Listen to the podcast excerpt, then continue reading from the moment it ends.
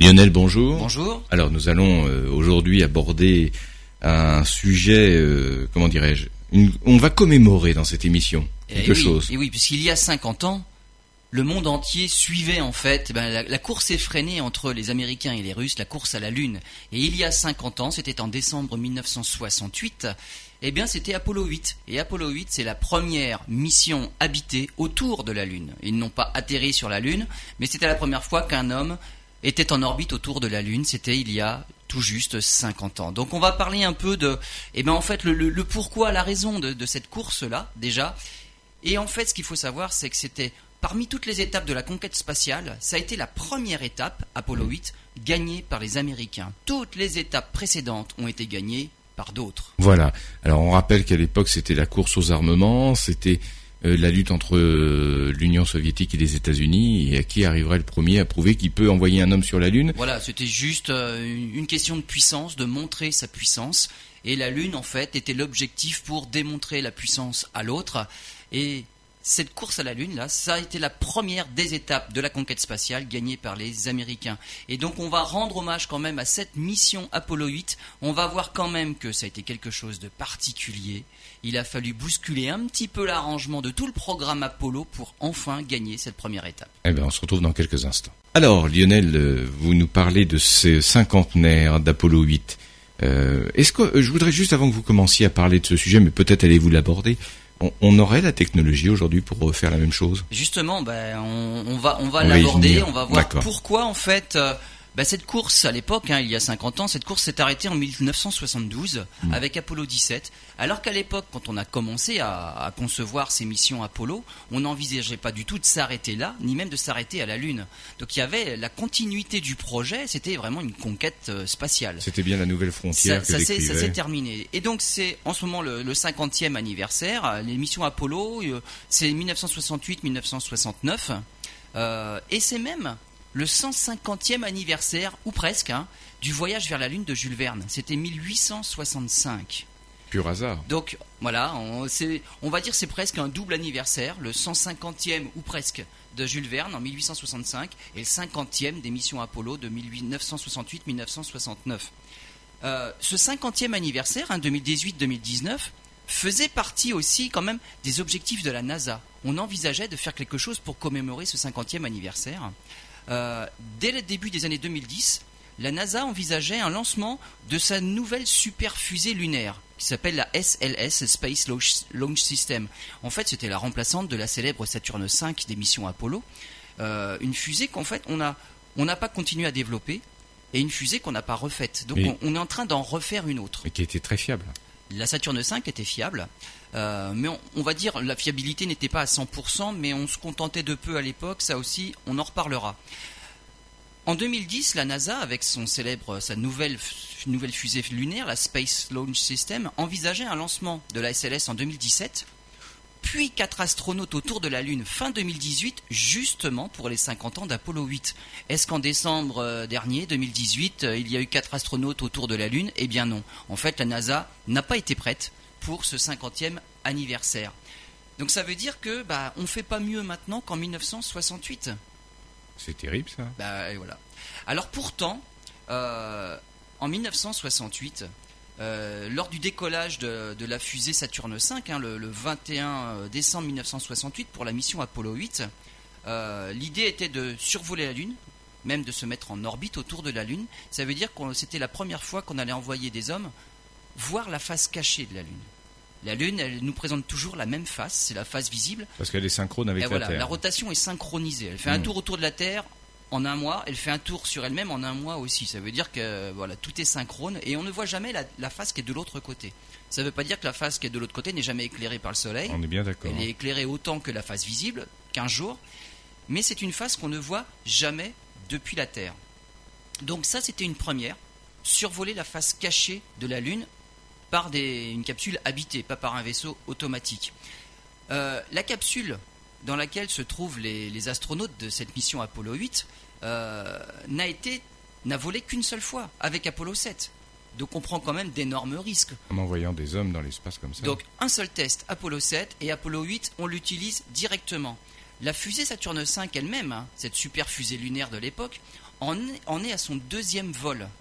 Et lors du deuxième lancement, il y a plein de choses qui se sont mal passées. Apollo 6, justement, avec Apollo 6, euh, il y a deux des cinq moteurs du deuxième étage qui se sont éteints prématurément. Euh, le moteur euh, du troisième étage ne s'est pas réallumé. Et c'est pourtant celui-là qu'il faut allumer, c'était le SPS, pour entrer en orbite lunaire et pour quitter l'orbite lunaire. Donc ce vol terrestre d'Apollo 6, c'était un test justement, n'a pas très bien marché et euh, Apollo 6 n'a pas atteint l'altitude nécessaire autour de la Terre. Donc ça a été, on va dire, un demi-échec. Donc le taux de réussite n'était à l'époque que de 50%, et pourtant on l'a fait quand même. Et en décembre 1968, on a bien envoyé des astronautes à, à bord d'Apollo 8 pour aller autour de la Lune. Mais ils le savaient, les astronautes Avec- il y avait ce- Avec ils étaient 50% conscients de réussite, bien sûr. Ils, ils étaient conscients Mais à l'époque, euh, c'était des pilotes de chasse, on va dire. C'était des pionniers C'était des- euh, c'était le goût du risque. euh, Ils savaient ce qu'ils faisaient. et donc, bon, voilà. Ils ont pris des risques, mais c'était des risques qui. Calculés. Ils en avaient conscience. Des risques calculés. calculés. Ils avaient conscience de ce qu'ils faisaient. Mm. Comment y est-on arrivé il y a 50 ans alors qu'aujourd'hui, Aujourd'hui, oui, on ne fait plus rien autour de la Lune? Eh bien, les Américains ont mis en place, on va dire, toute une progression. Et la progression s'est déroulée en trois grands programmes. Il y a d'abord eu le programme Mercury. Programme Mercury, c'est de 1958 à 1963. Et l'objectif principal du programme Mercury, c'est placer un homme en orbite autour de la Terre. Ensuite, on enchaîne avec le programme Gemini. Ça, c'était de 63 à 66. Ça, c'est maîtriser les vols spatiaux. Euh, les vols spatiaux, j'entends par là, c'est même des manœuvres d'amarrage de deux vaisseaux. Parce que si on veut un jour atterrir sur la Lune, alors faut se désarrimer, il y a toujours un orbiteur qui tourne autour, puis après on redécolle de la Lune pour se réarrimer à l'orbiteur et on revient sur Terre. Donc il y a de la manœuvre dans l'espace à maîtriser. Donc ça c'est tout le programme Gemini. Et dans le programme Gemini, il y a aussi des sorties extravéhiculaires. S'il y a des choses à faire dans l'espace, des réparations, euh, il faut être capable de sortir dans l'espace et revenir dans le vaisseau. Donc, il y a par exemple des SAS, il y a de la dépressurisation, il y a des choses comme ça à maîtriser. Puis, à la suite du programme Gemini, c'est le programme Apollo, de 61 jusqu'à 1975 à l'époque, mais ça s'est arrêté en 72. Et là, c'est vraiment envoyer des hommes sur la Lune. Donc voilà les trois grands programmes. Ces trois grands programmes se déclinent en tout un tas d'objectifs qu'il faut réussir à atteindre progressivement. Et le premier de ces objectifs, c'est simplement, depuis la Terre, atteindre l'espace. Alors on appelle ça le vol suborbital. Euh, on a décidé que l'espace, c'était la frontière à partir de 100 km d'altitude. Et c'est une réalité, c'est parce qu'il n'y a plus d'atmosphère ou Alors, elle est très c'est ténue. c'est pas qu'il y en a plus, parce que ça, ça, ça diminue progressivement l'atmosphère. Hmm. Même à 200 km d'altitude, on va trouver encore des molécules d'atmosphère. Mais là, on va dire c'est tellement ténu comme atmosphère, c'est qu'on peut considérer qu'on est déjà dans le vide. Donc on a fixé arbitrairement, mais enfin c'est quand même pas si arbitraire que ça, 100 km d'altitude, c'est l'espace. On a une idée de, par exemple, de, la rotondité de la Terre. On voit que la Terre est ronde quand on est à 100 km d'altitude. Alors que quand on est dans un avion, qu'on est à 10 000 mètres d'altitude, donc à 10 km, on voit pas que la Terre est ronde. Hmm. C'est-à-dire que l'horizon, on est quand même trop près du sol encore pour se rendre compte de ça. Par contre, euh, parenthèse, on le voit sur un bateau quand on est sur mer. hein, ouais. Alors voilà, c'est qu'il y a quand même l'horizon Ouais. qui fait qu'on se dit que la Terre doit être ronde. Mm. Mais on ne, veut, on ne voit pas cet arrondi en fait fait. de la gauche vers la droite Voilà. quand on tourne la tête. Voilà. Quand Et on, est à, voilà. voilà. quand on est à 100 km d'altitude, alors là on voit que la Terre c'est une boule. On la voit pas en entier, hein. Mm. mais on voit que l'horizon est franchement courbe d'un bout à l'autre. Donc ces 100 km là, c'est déjà la première frontière à atteindre. Parce que c'est un vol qui est franchement différent d'un vol d'avion par exemple. Les moteurs à réaction utilisent l'oxygène de l'air. À 100 km d'altitude, on ne peut plus se propulser de cette manière-là, il n'y a plus assez d'oxygène. Deuxième chose aussi, les avions utilisent la portance de l'atmosphère avec les ailes. Ça veut dire qu'ils se reposent franchement sur la densité de l'atmosphère. À 100 km d'altitude, on peut plus non plus se reposer sur la densité atmosphérique, il n'y en a plus. Donc c'est un vol complètement différent dès qu'on atteint ces altitudes-là. C'est pour ça qu'on dit 100 km d'altitude, c'est un vol suborbital, on a atteint l'espace. Et c'est ce que veulent faire d'ailleurs des, des compagnies comme Virgin Galactic avec Spaceship 2. Ils proposeront, quand ils seront au point, des vols suborbitaux à des touristes. On pourra se payer, on va dire, un billet donc c'est un vol évidemment entièrement automatique, et on va pas piloter, on va pas passer un brevet de pilote euh, d'astronaute pour aller dans ces véhicules-là, mais on peut s'acheter un billet comme un billet d'avion, et on monte à 100 km d'altitude, et on se paye un voyage dans l'espace. Donc un voyage de quelques minutes, et on revient après se poser sur Terre. Donc ce sera l'avenir, on va dire, du tourisme spatial, on va dire, ce sera le, plus facile, en tout cas pour l'instant. avant de pouvoir se payer euh, ben, un billet autour de la Lune, par exemple. Mais déjà un billet à 100 km d'altitude, c'est le, le, futur proche de certaines grandes compagnies comme Virgin Galactic. On, imagine, ça c'était juste une parenthèse que je refermerai bien vite, que ça va participer au changement des mentalités, euh, de voir la Terre de, de l'extérieur et de voir ce, ce petit monde et oui, absolument. Mais c'est exactement ce qu'ont dit les astronautes d'Apollo 8. Oui. Et on reviendra quand on, on, y reparlera quand on parlera de leur, de leur mission. La deuxième, euh, objectif euh, après ce vol suborbital, ça c'est faut déjà réussir à, le maîtriser, c'est la satellisation. Là c'est le vol orbital, donc on peut faire plusieurs fois le tour de la Terre. C'est différent parce que là il faut se mettre en orbite et garder une orbite stable. Ensuite, troisième étape, bah, c'est envoyer un homme dans l'espace dans cette petite capsule qui est en orbite. Quatrième euh, objectif, ce serait une sortie extra-véhiculaire. Donc on sort de la capsule, on rentre dans la capsule, si jamais il y a des manœuvres à faire ou des réparations à effectuer à l'extérieur. Donc il faut être capable de maîtriser les sorties et les entrées dans la capsule. Puis le survol lunaire habité, c'est justement l'objectif d'Apollo 8. Et enfin les manœuvres d'amarrage de rendez-vous dans l'espace pour pouvoir faire un alunissage.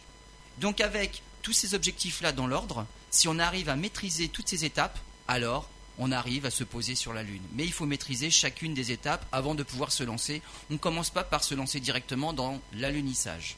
D'accord. On se retrouve dans quelques instants.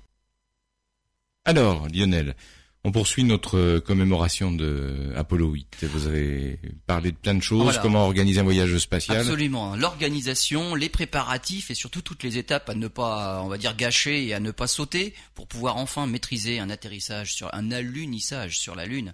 Alors, qui a gagné en fait toutes ces différentes étapes? Parce qu'il y avait une course à l'époque. Hein. 20 euh, juin 1944 eh bien, ça a été le premier vol suborbital officiellement, donc atteindre les 100 km d'altitude. Et qui pensez-vous qui a gagné cette, première étape, le vol suborbital? Ce sont les Allemands. Ah dans la course à l'espace, en fait, c'est un missile V2 allemand qui, le 20 juin 44, a officiellement atteint les 100 km d'altitude. Donc la première de toutes les étapes dont on vient de parler a été remportée par les Allemands. Ensuite, les Allemands n'étaient plus dans la course puisqu'à la fin de la guerre, les Américains ont récupéré tout ce savoir-faire allemand et en tout cas tous les ingénieurs importants dans la course à l'espace, notamment Werner von Braun, qui ne travaillait plus pour les Allemands mais qui est venu travailler pour les Américains. Les Soviétiques ont fait pareil. Hein. Les Soviétiques ont fait pareil, ils ont récupéré d'autres euh, ingénieurs, d'autres scientifiques, moins forts que Werner von Braun, qui était vraiment le, le père de tous les missiles V2 allemands. Ensuite, on a dit c'était le, la satellisation. Donc là, c'était juste un vol suborbital, on monte et on descend. C'est tout. Donc on fait même pas le tour de la Terre. En quelques minutes, 10, 20 minutes, une demi-heure, on monte, on descend à 100 km d'altitude. Euh, satellisation, ça c'est la deuxième étape à, atteindre. Eh bien, c'est le 4 octobre 1957, le célèbre Sputnik. Donc là, ce sont les soviétiques qui ont gagné. Euh, les Américains ont fini deuxième quand même. Hein. Euh, le 1er février 1958, le premier satellite américain à être en orbite autour de la Terre, c'est Explorer 1. Euh, c'est quand même six mois après les soviétiques. Donc ils ont réussi aussi, hein. ils ont franchi leur étape, ils ont atteint leur, leur, objectif de mettre un satellite en orbite autour de la Terre, mais ils sont que numéro 2, six mois après les soviétiques. Ensuite, c'est un homme dans l'espace. Un homme dans l'espace, 12 avril 1961, Yuri Gagarin, soviétique numéro 1. Euh, donc c'était le 12 avril 1961. Le 5 mai 1961, pas de chance, hein, c'était trois semaines plus tard, un Américain dans l'espace, Alan Shepard. Ils n'ont plus que trois semaines de retard. Mais les Américains sont toujours numéro 2. Première sortie dans l'espace. Le 18 mars 1965, Alexei Leonov. Oui, toujours Encore un soviétique. soviétique numéro 1. Le 3 juin 1965, ah là, il y a plus que 15 jours de retard là, donc il se rapproche. Hein. Premier américain dans l'espace, c'est Edgar White. Et quand on tout à l'heure, quand on a parlé du, programme des sorties extravéhiculaires, c'était un Gemini, donc on est dans déjà dans le programme Gemini et non plus Mercury. Gemini 4, Edgar White. Euh, petite parenthèse, Edgar White fera partie des missions Apollo. À l'époque, c'était des pilotes de chasse. Donc il y avait tout un groupe de pilotes de chasse et on va pas dire que les que les, euh, les équipages étaient tirés au sort, mais on va dire qu'il y avait des, groupes d'équipage de trois astronautes avec leur doublure en cas de remplacement possible parce qu'il pouvait y avoir des malades. C'est arrivé plusieurs fois. Et donc il y avait un roulement dans les équipages. Et Edgar White, qui a fait partie de l'équipage Gemini 4, donc premier homme dans l'espace, a aussi fait partie de l'équipage Apollo 1. Ah oui, effectivement. Mais ouais. Apollo 1, malheureusement, c'est le seul équipage qui n'a jamais décollé. Ça a été appelé Apollo 1 euh, à titre posthume parce qu'en fait ils ont, Ils ont brûlé sur place. sur place. ouais. Alors voilà, il y a eu un, un court-circuit dans la capsule, une capsule qui était euh, gorgée d'oxygène. C'était de l'oxygène pur et l'oxygène ça s'enflamme. Notre air à nous ne contient pas assez d'oxygène pour que ça s'embrase instantanément. Mais dans la capsule Apollo 1, sur le pas de tir avant même le décollage, il y a eu un gigantesque incendie et l'équipage entier, les trois astronautes péri sont morts. Edgar suite, ouais. White faisait partie d'équipage de, Hmm. de- du 27 janvier 1967 sur le pas de tir. Les missions Apollo ne sont nommées Apollo que lorsque la fusée réussit à décoller. Donc à cette époque-là, elle ne s'appelait pas Apollo 1. À titre posthume, ils lui ont quand même donné le titre d'Apollo 1. Donc Edgar White, Gemini 4, premier homme dans l'espace, le 3 juin 1965. Alors Apollo 8, comment ça s'est passé et pourquoi et comment en décembre 1968 les Américains ont envoyé trois hommes autour de la Lune? Apollo 8, à l'origine, n'était pas du tout destiné à aller autour de la Lune. Apollo 8, c'était la, suite d'Apollo 7, et c'était juste un vol habité quand même, hein, mais en orbite terrestre à haute altitude, en tout cas à plus haute altitude qu'Apollo 7. C'est ça qui était prévu. Pour Apollo 8, il était prévu de faire des tests du fameux LEM, le module lunaire, mais en orbite terrestre seulement. Donc euh, c'est vrai que c'est une bonne idée de tester que tout fonctionne sans être trop loin de la Terre, comme ça en cas de problème on peut plus facilement revenir sur Terre. Donc Apollo 8 c'était finir les tests du module lunaire en orbite terrestre mais à plus haute altitude par rapport à Apollo 7, donc les choses deviennent un peu plus sérieuses. Mais il y a deux problèmes. Le premier problème, c'est que le module lunaire n'est toujours pas prêt à être testé dans la capsule Apollo 8. Et ça veut dire que cet équipage-là d'Apollo 8, qui s'entraîne depuis le mois de juillet, le mois d'août, ils s'entraînent sur la manipulation du LEM dans les simulateurs. Donc eux, ce sont des experts du LEM. Eh bien, le LEM n'est pas prêt. Donc cet équipage, ce fameux équipage spécialiste du LEM, qui doit décoller dans Apollo 8 avec le LEM, eh ben, il sert à rien, il n'y aura pas de LEM dans Apollo 8. Donc là, premier problème. Deuxième problème, la CIA, donc américain, a éventé de rumeurs selon lesquelles les soviétiques allaient envoyer un homme autour de la Lune, Alexei Leonov, celui qui a réussi la première sortie extravéhiculaire Mhm. en 1965. Et Alexei Leonov, les Américains apprennent que il ira autour de la Lune en décembre 68. Alors là, il n'y a plus rien qui va, là. Et les Américains, ils décident au mois d'août, finalement, alors Apollo 8, le LEM n'est pas prêt, on ne peut pas faire cette mission-là, et de toute façon, elle ne sert plus à rien. Il faut au moins gagner une étape, ce serait celle-là. Jusqu'à maintenant, les Américains sont toujours numéro 2. Numéro 2, oui. Il faudrait au moins gagner cette étape-là, envoyer un homme autour de la Lune. Donc ils décident d'interchanger les équipages Apollo 9, Apollo 8, parce que l'équipage Apollo 9, eux, ils se préparent pas du tout pour la- le pilotage du LEM, parce que le LEM, c'est normalement Apollo 8. Hmm. Et donc l'équipage d'Apollo 9 se retrouve interchangé sur Apollo 8, et du coup la mission Apollo 8 qui n'a plus de LEM, ça sert à rien de la laisser en orbite terrestre, on décide, bah celle-là, on l'envoie autour de la Lune. Donc on change complètement le programme entre Apollo 8 et Apollo 9. Et donc, le nouveau nouvel équipage Apollo 8, c'est l'ancien Apollo 9, c'est Frank Borman, ça c'est le commandant de bord, Jim Lovell, William Anders. C'était l'équipage Apollo 9, ils deviennent l'équipage Apollo 8 avec une nouvelle mission, aller autour de la Lune et faire des orbites autour de la Lune. Alors il y a eu une déception chez certains des astronautes à ce moment-là. C'est-à-dire que lorsque l'équipage Apollo 8 Le vrai, quoi. Enfin, le vrai. Apollo 8 était censé, on va dire, tourner simplement autour de la Terre. Hmm. Ces astronautes-là, ils se disaient, on a encore une chance d'être tirés au sort pour plus tard dans les missions Apollo et pour atterrir sur la Lune. Lorsque l'équipage Apollo 9, là, donc Frank Borman, Jim Lovell et William Anders, sont tirés au sort, mais déjà pour aller autour de la Lune, là ils se disent mince, on va, là ça va être bientôt qu'on va atterrir et ce sera plus notre tour.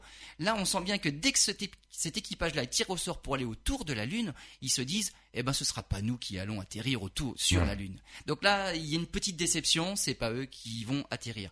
Euh, mais par contre, parmi eux, il y en a qui retourneront dans d'autres missions. Hein. Bien sûr. Jim Lovell, par exemple, qui en plus était que remplaçant sur euh, cette mission Apollo 8, fera partie d'Apollo 13. Apollo 13, c'est après Apollo 11 qui n'a pas réussi à atterrir sur la Lune non plus. Et Sacrée aventure, ça. encore. Donc Jim Lovell, pas de chance, il est sur Apollo 8, il fera le tour de la Lune, mais Apollo 13, pas de chance, il y aura aussi un problème et il ne fera que le tour de la Lune. Donc Jim Lovell, deux fois le tour de la Lune, jamais il n'atterrira sur la Lune. Donc l'émission, euh, la mission Apollo 8, c'est quitter l'orbite terrestre, se mettre en orbite lunaire et faire 10 orbites, des orbites qui durent euh, qui durent 20 heures et qui reviennent euh, ensuite euh, sur sur la Terre. Donc voilà la nouvelle mission Apollo 8.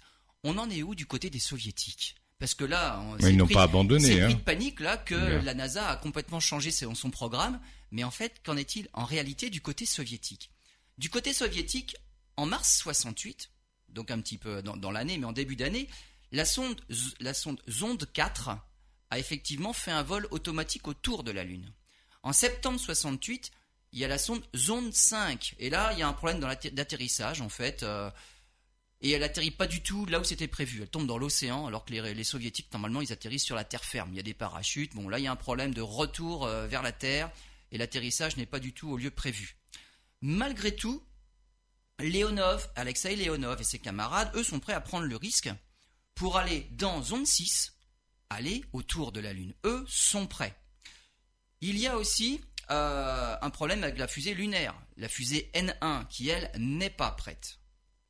La fusée lunaire, comme la Saturne V américaine, c'est une fusée qui est bien plus puissante pour envoyer des hommes autour de la Lune ou des hommes en orbite que la fusée qui sert à envoyer simplement des modules automatiques autour de la Lune. c'est pas la même chose. Hein. Donc, on envoie zone 4 autour de la Lune, on envoie zone 5 autour de la Lune.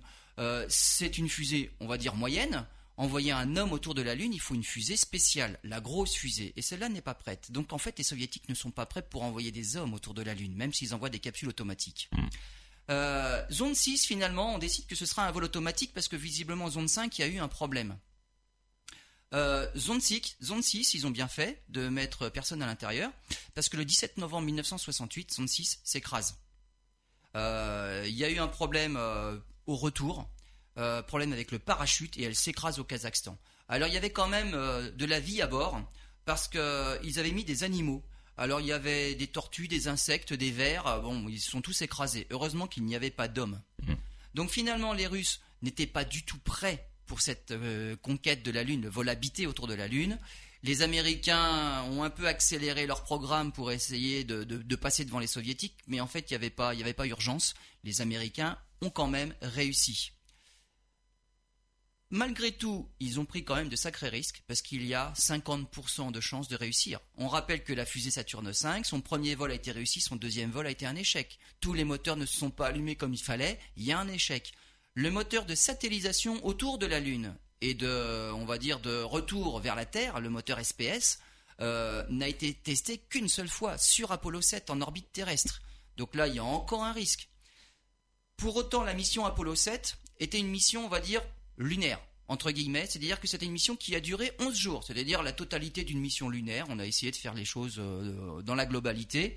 11 jours autour de la Terre, c'est la durée totale d'une mission lunaire. Apollo 7 a fonctionné, mais Apollo 7, c'était une mission automatique. C'était un lancement par la petite sœur de la grosse fusée lunaire Saturne V, c'était une Saturne 1B. Mais les pilotes sont des pilotes de chasse, et finalement ils savent les risques qu'ils prennent, et ils préfèrent quand même s'engager à la conquête de la Lune, même s'il y a énormément de risques, plutôt que d'être engagés comme les copains, pilotes de chasse au-dessus du Vietnam. On se retrouve dans quelques instants. Alors Lionel, on, va parler, vous allez nous parler euh, maintenant de cette mission qui, a pu commencer, Apollo 8. Cette course à la Lune en décembre 1968. Et donc, les trois, les trois hommes d'équipage, Frank Borman, Jim Lovell, William Anders, vont monter dans cette fusée Saturne V, euh, vont s'installer dans la capsule au sommet de la fusée Saturne V. Pour la petite histoire, euh, il faut quand même, il y a, toute une, checklist à faire. Euh, une checklist qui dure. Hein. Il y a quand même quelques boutons dans une capsule Apollo. Il faut tout vérifier, tout mettre en, en route.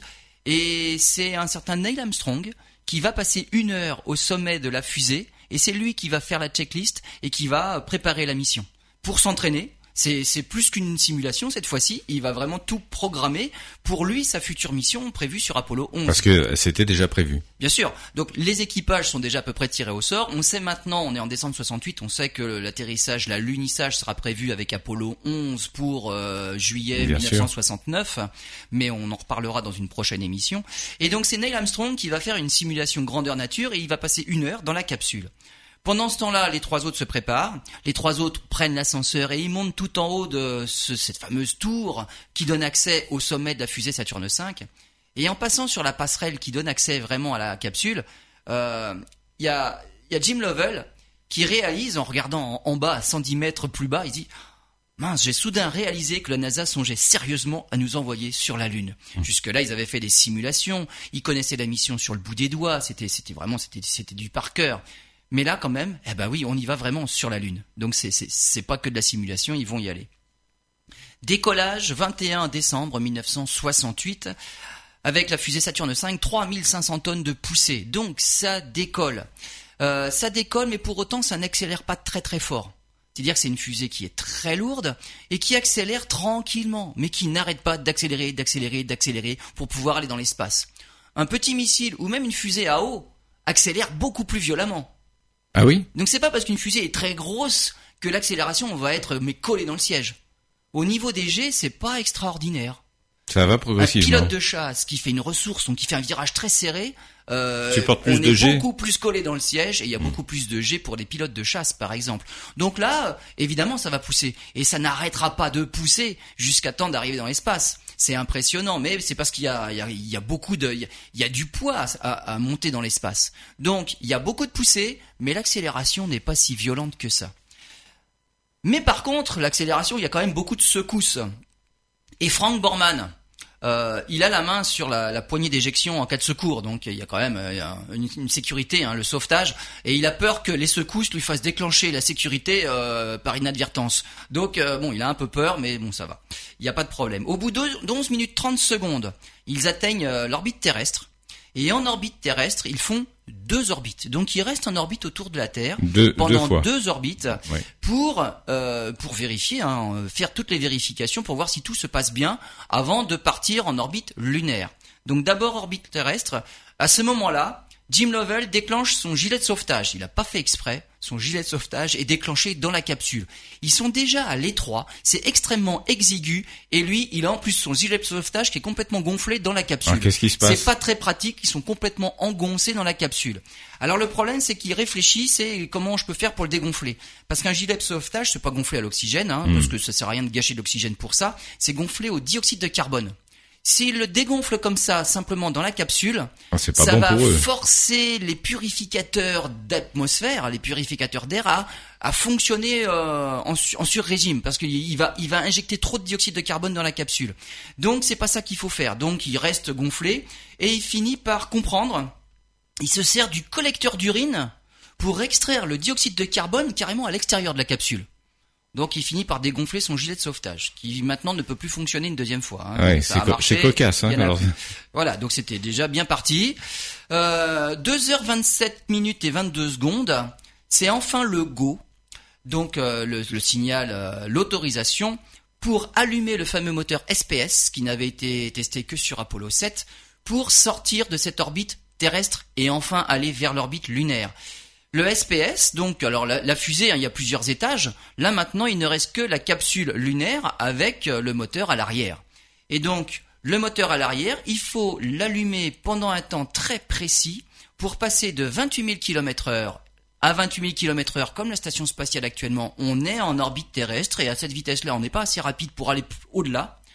Donc, passer de 28 000 km heure à 39 000 km heure, et là, on va quitter l'orbite terrestre. Il faut que le moteur soit allumé pendant exactement 5 minutes 12 secondes à l'endroit précis de l'orbite de la Terre. Sinon, ils, ah, sinon, ils vont pas vers la Lune, sinon ils vont n'importe où. Pas plus, parce que sinon, ils vont aller trop vite. Ils, ne pourront pas freiner. Non, mais ils pourront pas freiner en passant à côté de la Lune. Ah, ils iront un peu Et si euh, c'est allumé pas assez longtemps, ils n'auront pas assez de vitesse pour aller sur la Lune. Ils resteront sur une orbite terrestre, mais euh, plus grande. Donc c'est extrêmement précis. Ça va procurer une accélération précise pour passer de 28 000 km heure à 39 000 km heure sur une trajectoire bien déterminée. Hmm. Tout se passe bien.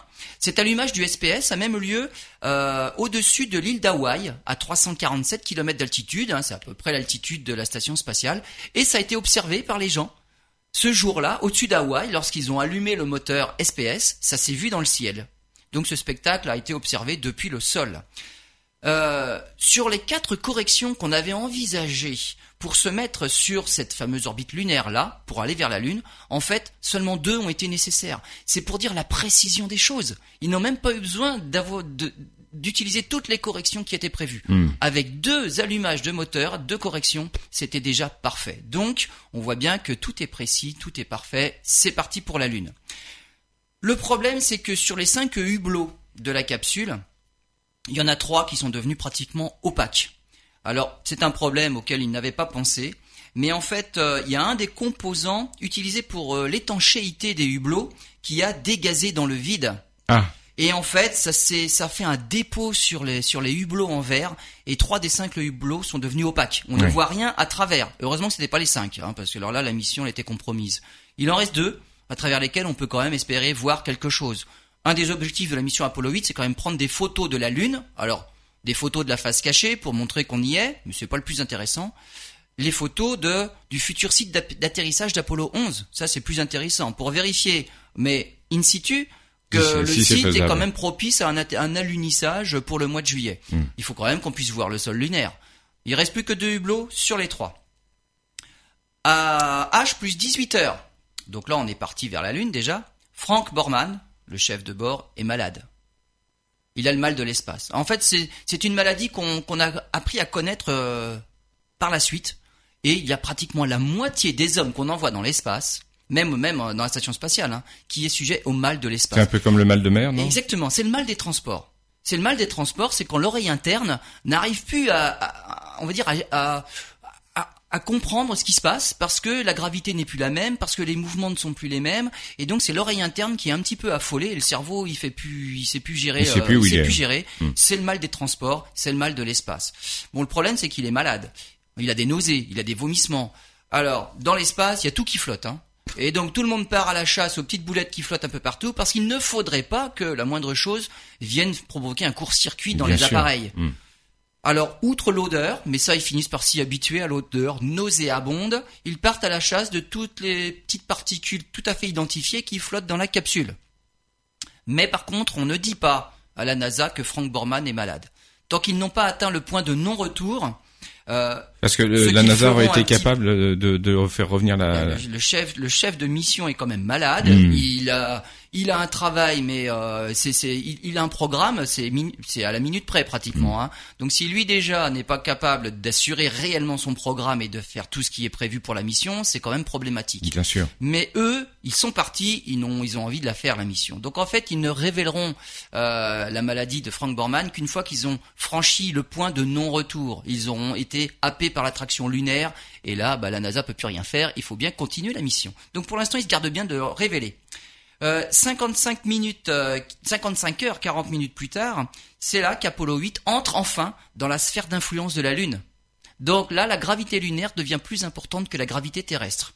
Donc c'est là qu'ils disent bon, on a un problème, il est malade, mais c'est trop tard. Donc on continue la mission, on va se débrouiller. le mal de l'espace, on finit par s'en remettre. Hein. euh, C'est juste nausées, c'est un temps d'adaptation. absolument. 69 heures, 8 minutes et 16 secondes plus tard, eh ben c'est là qu'il faut freiner. C'est-à-dire qu'on arrive à 39 000 km heure, euh, autour de la Lune, c'est trop rapide. Il faut freiner.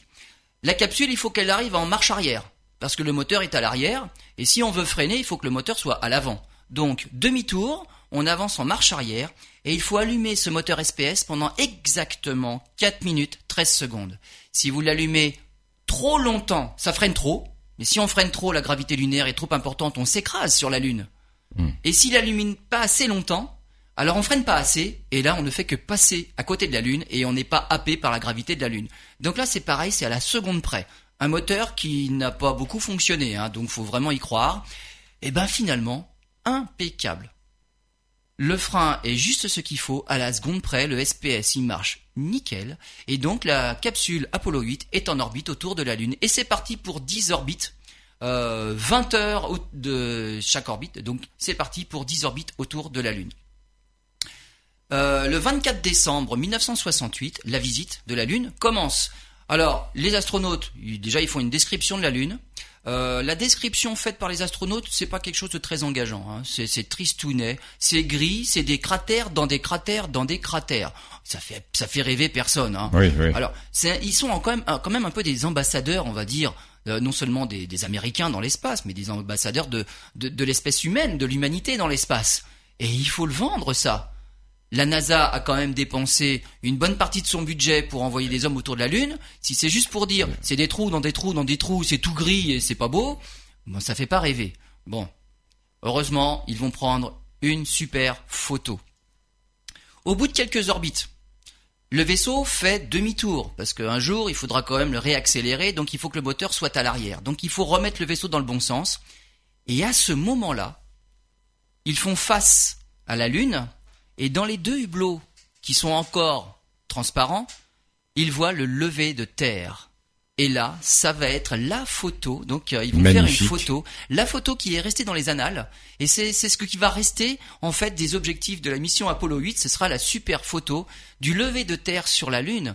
Ça a été les premiers à Apollo 8 à voir ça. Déjà, à voir la Terre dans sa globalité. Hein. Toutes les missions précédentes, on était en orbite terrestre, même en orbite un peu élevée autour de la Terre, on voyait pas la Terre en entier dans les hublots. Autour de, depuis la Lune, on voit la Terre en entier dans les hublots, ça a été les premiers. Mais ça a été les premiers à, justement, avoir la Lune et la Terre. Et c'est ça, justement, c'est cette photo qui est restée célèbre, alors même que Frank Borman avait refusé au départ à William Anders qu'il amène des objectifs qu'il amène des pellicules couleurs, qu'il amène des zooms. Mais heureusement qu'il s'est laissé convaincre, Frank Borman, et William Anders a amené les appareils photo et il a fait la photo du siècle. qui a vendu la mission. Mais qui a été, qui a fait la couverture du Times, qui à l'époque a été une, vraiment la, la photo la plus célèbre de cette mission, Apollo 8. On se retrouve dans quelques instants. Dernière partie de cette émission consacrée au, au cinquantenaire d'Apollo 8. Alors, euh, la mission a réussi, malgré tous les aléas, malgré la maladie du, du commandant de bord, enfin tout. La mission a réussi. Avec cette super photo. Alors voilà. Elle était vendue. C'était hein. pas l'objectif de la mission. Non, mais ça, ça, a permis de vendre les prochaines. Euh, voilà, la mission a réussi parce que, quand même, parmi leurs objectifs, et le plus important était de d'identifier ce, ce site d'alunissage pour la future mission Apollo 11. Hmm. Et la date prévue du lancement d'Apollo 8 a été choisie pas complètement au hasard. Il fallait que les astronautes de la mission Apollo 8 voient le site avec l'éclairage qu'il y aurait lors de la mission Apollo 11 et de l'alunissage sur la Lune. Et donc, il fallait qu'ils prennent des photos, qu'ils identifient un peu le terrain avec le même éclairage, c'est-à-dire avec le Soleil à la même altitude au-dessus de l'horizon lunaire. Donc si ça avait été 15 jours plus tôt, 15 jours plus tard, l'éclairage n'était plus le même, et donc c'était pas bon. Cet objectif-là a réussi aussi, et les astronautes de la mission Apollo 8 ont pu confirmer que le site choisi pour l'alunissage Apollo 11, eh ben c'était finalement parfait. Pour autant, la mission Apollo 11 atterrira ailleurs. Donc entre-temps, ils auront changé de site. Et le site finalement retenu par Apollo 11 était un site qui n'était même pas éclairé à l'époque d'Apollo 8. Il était encore dans la partie à l'ombre. Donc ils ne l'ont pas vu. le, vrai site, les astronautes de l'Apollo 8 ne l'ont pas vu. Ils ont juste confirmé celui qui avait été prévu à l'origine, il était bien. Mais ça donne une idée, faut ça leur donner une idée de ce qu'ils trouvaient sur la Lune dans aussi. La mer de la tranquillité, on va dire, c'est toute une zone qui est un petit peu semblable. C'est pas mmh, juste un kilomètre carré ou deux hectares près. Voilà, c'est la mer de la tranquillité, c'est un peu partout pareil. Il faut pas aller dans des zones où c'est franchement accidenté. Mais la mer de la tranquillité, il y a de la marge. Mais ce n'était pas exactement le même. La mission Apollo 8, la mission a réussi, mais elle a réussi tout un tas de choses, tout un tas de premières. C'est la première mission habitée lancée par la fusée Saturne V. Fusée Saturne V, elle a été testée deux fois, dont un échec, mais s'il y avait personne à bord. Première mission habitée réussie par la fusée Saturne V la première sortie de l'orbite terrestre par des hommes, c'est-à-dire qu'ils sont allés jusqu'à la Lune. Jusque-là, on a fait des, essais, des, des, manœuvres en orbite terrestre, plus ou moins élevées, mais on restait autour de la Terre. Bien sûr. La première vision de la Terre dans sa globalité, je l'ai dit tout à l'heure, c'est qu'on est suffisamment loin de la Terre là pour la voir en entier par les hublots. Et le début d'une révolution intellectuelle pour l'homme, hein, quand même ça. Bah oui, c'est là qu'on se rend compte que finalement on est peu de choses. On est peu de choses. Et que la Terre est peut-être euh, ça. On, on sent la fragilité de la Terre et qu'il faut quand même faire attention. Bien sûr. La première mise en orbite autour de la Lune aussi, quand même. Ils y sont allés, mais ils ont tourné euh, dix fois autour. Euh, la première vision de la face cachée directement par les hommes. Alors, des missions automatiques en avaient fait des photos. On savait à quoi ça ressemblait, mais là, c'est quand même les hommes qui l'ont vu directement. Voilà. Et une fois de plus, on a pu confirmer, ce sont des cratères dans des cratères dans des cratères. Comme sur la face éclairée. Ou comme sur la face visible, les deux sont éclairés. Sur la face visible, oui, mais alors c'est beaucoup plus cratérisé sur la face cachée. La hmm. face visible, on, alors il y a beaucoup ce qu'on appelle des mers. C'est pas des mers, mais les parties sombres là, c'est du basalte euh, solidifié, de la lave, c'est voilà. de la lave, c'est les parties sombres. Ce sont les parties qui sont pas très cratérisées.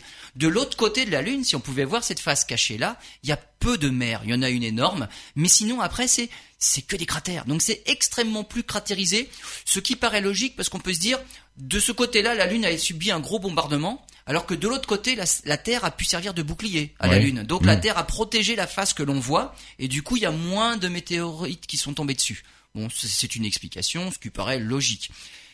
Et c'est la première vision d'un lever de Terre par la Lune, bah, vision par les hommes. C'est la première fois qu'on voit ça. Depuis, on en a vu d'autres, évidemment.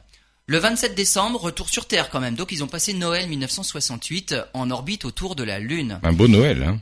Orbite terrestre, alors l'orbite terrestre ça va être une première aussi, parce que retour sur la Terre, ce que l'on faisait jusque-là, jusqu'à Apollo 7, on a fait des tests en orbite terrestre. En orbite terrestre, j'ai dit tout à l'heure, on va à 28 000 km heure, on va à 8 km par seconde, et on pénètre dans l'atmosphère terrestre à la vitesse de 8 km par seconde. C'est-à-dire qu'on teste des parachutes, on a des boucliers thermiques, tout ça c'est testé, mais pour une vitesse de 8 km par seconde. Là c'est un vaisseau qui revient de beaucoup plus loin, il revient de la Lune. Et une image simple, c'est, bah, il tombe de beaucoup plus haut. Et donc il va arriver beaucoup, plus Beaucoup vite. plus vite, oui. Et là les choses sont différentes. C'est pas à 8 km par seconde qu'il arrive, c'est à 11 km par seconde. Ces petits 3 km par seconde, ça fait une sacrée différence au niveau température, au niveau pression sur les parachutes, euh, tout ça il faut que ça tienne. Donc ce qu'on a testé à 8 km par seconde, il va falloir que ça marche aussi à 11 km par seconde. faut un peu tout surdimensionner par rapport à toutes les missions précédentes. Bien sûr. Et donc, la décélération est importante. Là, par contre, au retour, c'est pas une poussée continue et longue, c'est un freinage brusque dans l'atmosphère qui est dense. Là, le- la décélération, c'est entre 6 et 7 G. C'est énorme. On fait 7 poissons, 7 fois son poids. Donc, on est vraiment collé dans le siège, là, cette On a intérêt à être musclé, Alors que hein. l'accélération, ça monte pas à 7 G, hein, quand Ouais, on faut une- décolle.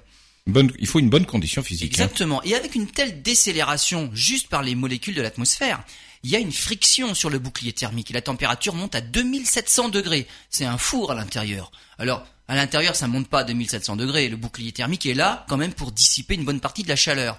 Mais il fait chaud. Et pendant qu'il fait chaud, en fait, euh, l'atmosphère est ionisée autour de la capsule et il n'y a aucune communication possible. Donc pendant ce laps de temps où tout s'embrase sur le bouclier thermique, il y a une période de blackout où on ne peut pas entrer en On peut communication. pas savoir ce qui se passe. Donc tout va bien lorsqu'ils arrivent, ils approchent, on dit oui oui on arrive, on arrive. D'un seul coup il n'y a plus de communication et sur Terre on croise les doigts pour retrouver la communication une fois que ils ont ralenti, qu'ils vont à une vitesse suffisamment basse pour que les communications puissent reprendre. Bien Donc sûr. là c'est on, on y croit tous, on espère que les communications vont reprendre et que tout se passe bien dans cette phase de décélération importante. Finalement tout se passe bien. Il tombe dans l'eau, la capsule elle plonge jusqu'à 3 mètres de profondeur dans l'eau. hein. Les Américains ils atterrissent pas, ils amérissent. hein. Et puis ils envoient les bateaux à la pêche après pour récupérer l'équipage. Les parachutes font même basculer la, la capsule à l'envers. Enfin c'est étanche, hein, tout va bien, ils reviennent de l'espace, heureusement que c'est étanche, ils arrivent dans l'eau, c'est toujours étanche. Et là, euh, ils sont la tête en bas, mais c'est pas grave. Il y a des ballons qui, qui se gonflent automatiquement pour refaire flotter la capsule et la remettre dans le bon sens. Et là, ce sont des hommes de grenouilles qui sont chargés d'ouvrir les coutilles pour récupérer les hommes. Paraît-il, à l'ouverture, il y a une odeur pas très agréable qui est sortie de la capsule. Parce que les trois, les trois équipes, les trois astronautes à bord, eux, ils ont vécu euh, 8 jours, 10 jours. Ici, je suis habitué. Mais exactement, on s'habitue à l'odeur, on la sent plus. Ils avaient oublié. Hmm. Mais les hommes grenouilles qui ont ouvert la porte, eux, ils ont bien senti les relents qui sont sortis des capsules, c'était pas très agréable. Donc ils ont bien senti qu'il s'était passé quelque chose. Et donc c'est euh, ils, ont ils ont fini leur mission. Euh, tout c'est finalement c'est absolument bien passé. Et euh, Jim Lovell a fini par dire que lui, il, il a toujours préféré avoir participé à Apollo 8, qui n'a fait que faire des orbites autour de la Lune, plutôt qu'Apollo 11. Pourquoi?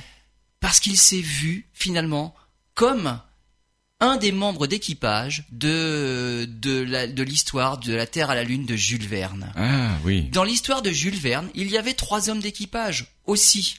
Pareil, la capsule ressemblait un peu aussi à, une- à un obus finalement, obus, euh, comme, oui. comme la leur. Et il s'est imaginé euh, à la place de ces membres-là, et il, il avait aimé cette nouvelle-là de Jules Verne. Et voilà, Il s'est vu en conquérant de l'espace, euh, le premier visiteur de la Lune. Finalement, il s'est dit, oui, je me vois bien dans, ce- dans, dans ce rôle-là. Plutôt que de faire partie d'un équipage futur, les hommes autour de la Lune, bah finalement euh, 8, 9, 10, 11. Euh, le 11e va atterrir, d'accord, mais le 11e, à part atterrir, euh, les hommes autour de la Lune, il y en a déjà eu avant. Et lui a fait partie des premiers hommes autour de la Lune. Jules Verne avait écrit d'ailleurs à l'époque, tout ce qu'un homme est capable d'imaginer, d'autres hommes seront capables de le réaliser. Donc, euh, il- lui avait imaginé des hommes autour de la Lune. Ben, finalement, 100 ans plus tard, hein, pratiquement euh, jour pour jour, hein, pas tout à fait, hein, c'était 1865 et là on est en 1968, 103 ans plus tard, et ben finalement, oui, la prophétie, enfin, cette petite citation de Jules Verne a été réalisée. La suite du programme, c'est quoi? Apollo 9. Alors Apollo 9, vous vous rappelez ce qu'on avait fait On avait échangé les équipages. hein. Oui, c'était Apollo l'ancien 9, Apollo 9 équipage d'Apollo finalement, 8. il n'ira ouais. pas autour de la Lune. Oui. Il faut tester ce fameux lemme. Il faudra qu'il soit prêt avant d'aller autour de la Lune. Donc Apollo 9, c'est on reste en orbite terrestre. Il y a un équipage dans cette capsule-là, Apollo 9, mais il n'ira pas sur la Lune. Apollo 10, un petit peu mieux, on va tester le lemme, mais en orbite lunaire. Hein. On va quand même presque jusqu'au bout, mais pas jusqu'au bout. Et puis Apollo 11, faudra atterrir, faudra allunir. Donc on verra euh, dans une autre émission toute cette épopée-là jusqu'à Apollo 17. Euh, on en est en 1968, décembre 1968, et en fait il ne reste plus qu'un an pour réussir ce que le président John Kennedy avait annoncé le 25 mai 1961 devant le Congrès des États-Unis. Hein, envoyer un astronaute américain sur la Lune avant la fin de la décennie. Il reste plus qu'un an là. Mais bon, après l'annonce faite en 61 par Kennedy, James Webb, qui était à l'époque l'administrateur de la NASA, euh, il avait dit, il avait certifié, on est capable de le réaliser avant 1967. C'est-à-dire que avant 69, ça devrait être facile et il s'est réservé, il faut en dire, il a gardé ces Il a deux gardé une années-là. marge, ouais. Voilà, il, il a gardé une bonne marge. Lui, il était sûr de réaliser ça en 67. Parce que c'était déjà dans les cartons. Finalement, oui, absolument. Finalement, 69, il se dit, c'est bon, on a deux années supplémentaires éventuelles pour les éventuels aléas, on va les garder.